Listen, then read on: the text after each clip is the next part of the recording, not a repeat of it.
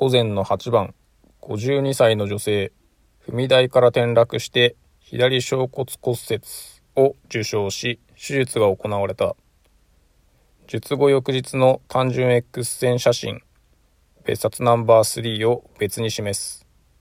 この患者に対する運動療法で正しいのはどれか。1、術後翌日から巨体関節の可動域練習を行う。2、術後翌日から膝関節の可動域練習を行う。3、術後翌日から部分荷重を始める。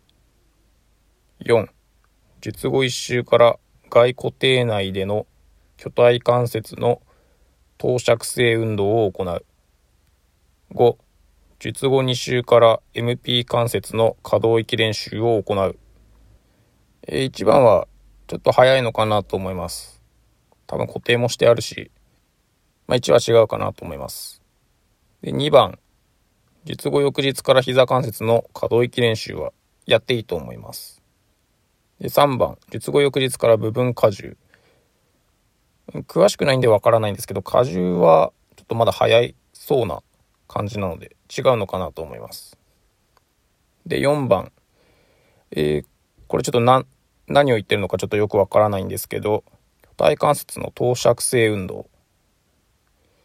投尺性収縮投射性の筋力増強運動のことなんでしょうかね。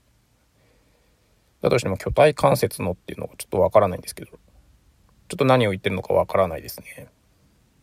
で、5番、術後2週から MP 関節の可動域練習。これちょっと遅いかなと思います。もっと早くやっていいと思いますので、違うと思います。なので一番適切なのは2番かなと思いまして、2番を選んで正解しています。今回は以上です。